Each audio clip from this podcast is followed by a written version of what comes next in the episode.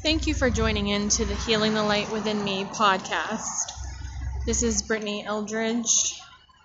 I will be your host for today. So before we begin this podcast session today, I'd like to focus on the topic of triggers and what it does to the inner child that's within all of us.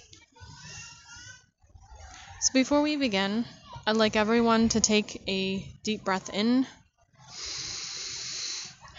and then exhale and lower your shoulders and relax your jaw and relax the muscles in your face.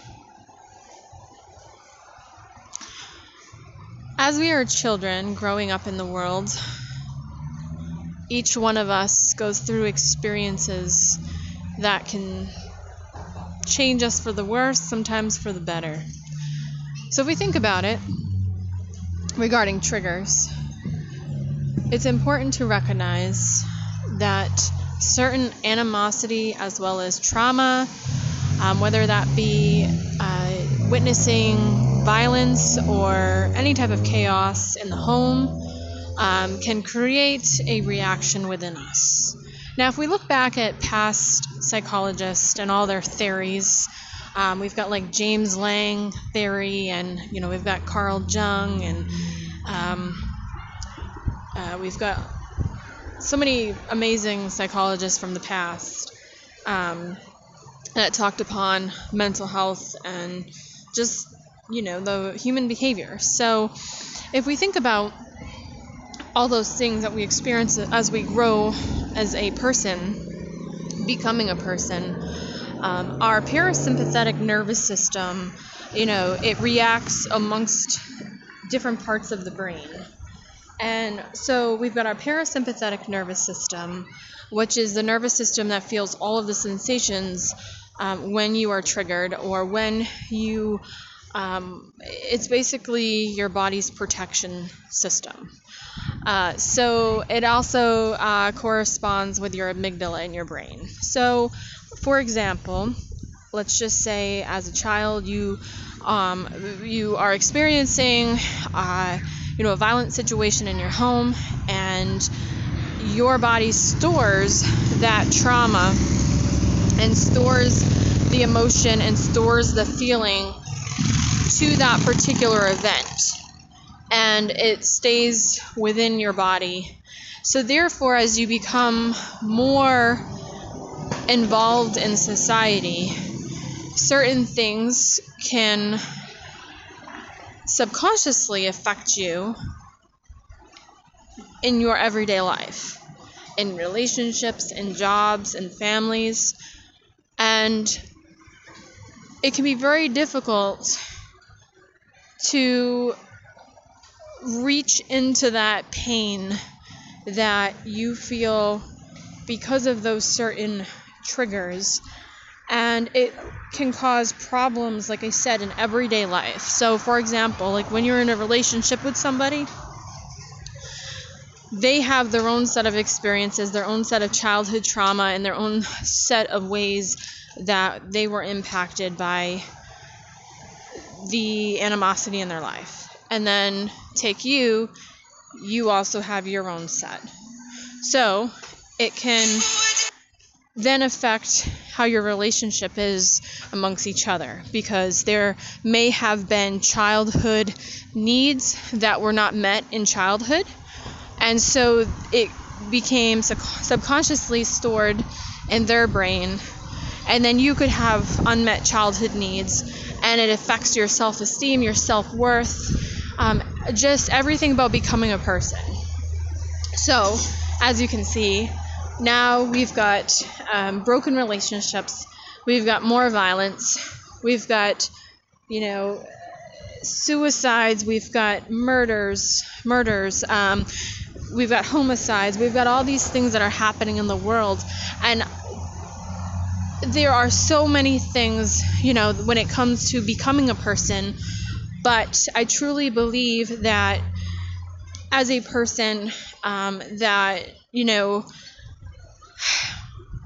with different experiences, like I said, it can truly make it very difficult for those people that are you know, trying to function amongst the world. So I just want to say first, you know, that it can be a lot to think about, really, when you're thinking about your own childhood traumas. Maybe your memory was affected to the point that maybe you don't remember some of your childhood traumas or some things that have happened. And perhaps, you know, that's where, as I was explained once by a former therapist of my own, that, you know, we're all like the layers of an onion. So basically what happens is trauma gets stored in the layers of our being, and it's important to peel back those layers to recognize certain things that are going on and to really address those layers and to heal in a positive, healthy manner, whether that be talking to a therapist or whether that be connecting to nature or talking with a friend or going for a walk or connecting to spirituality, really, has helped me in some aspects. So regarding the layers of an onion, I've actually written a book called The Layers of an Onion. It is available on Audible as well as Amazon, as well as Barnes & Noble online, as well as Lulu.com, and also my website, which is beldridge18.wixsite.com/healingthelight. So you can find The Layers of an Onion, which talks a lot about traumas and things of that matter. So check that out there. So basically, you know, from discussing my own experience with trauma, I can remember, because I'd like to just, you know, share a personal experience really quickly here. But so basically, I can remember as a child, you know, I experienced a lot of violence in the home. Unfortunately, it was very hard, and so badly wanted to protect my mom, and while being a witness to some very bad things. So basically, you know, as I grew older, you know, I was very fearful of the dark. I worked at a job, and one time, unfortunately, this man walked in that looked exactly like the abuser that was in my home. And I remember clear as day, like the bald head, the dark circles around the eyes, and, you know, he walked in, and I literally turned my chair around at the desk I was sitting at, and basically, you know, had a panic attack right there at my job. So certain things can still affect you subconsciously, and it can be unexpected. It can be smells. It could be, you know, certain things someone else is wearing that will trigger unexpectedly, and it just hits you right in the face. So I just wanted to be a little bit raw with you there for a moment. Far as like healing those types of things, you know, from speaking with others, I know like biofeedback therapy has been something people have gone to, meditating, just kind of protecting your energetic bubble from allowing it to continue to hurt you.